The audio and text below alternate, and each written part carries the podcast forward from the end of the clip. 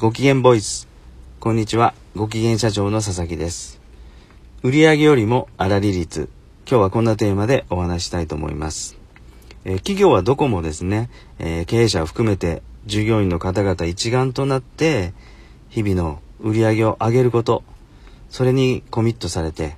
えー、日々尽力されていると思うんですが、今日はちょっとですね、え視点を変えて、利益率っていうのに注目してみてはいかがでしょう。というお話です。え、毎年決まった取引先、例えば国や大手からですね、一定の受注があって、安定はしているけども、えー、これ以上売上の増加は見込めない。そんな企業も多いですよね。はい。え、そういうところは、えー、PL の上の方の、えー、売上総利益、その利益率に注目してほしいんです。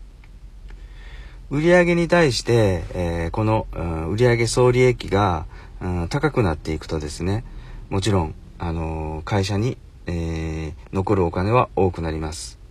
まあ、いろいろですね、固定費や変動費との兼ね合いはあるんですが、まあ、一般的には、えー、会社に残るお金は増えていきます。このですね、ー、利益率を上げるには、まあ皆さんご存知でしょうが、うん、えー、売上からですね、例えば製造業であると、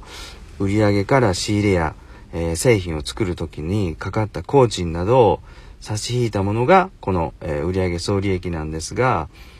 うん、あの、先ほど言ったように、えー、毎年、えー、安定して、売上の増加を見込めないところなんかはですね、あのー、この仕入れの価格の交渉とか、えー、人件費、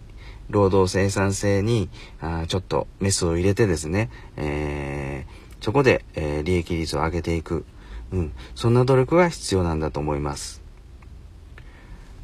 はい。売上よりも利益率。今日はこんなテーマでお話ししました。今日も最後まで聞いていただきありがとうございました。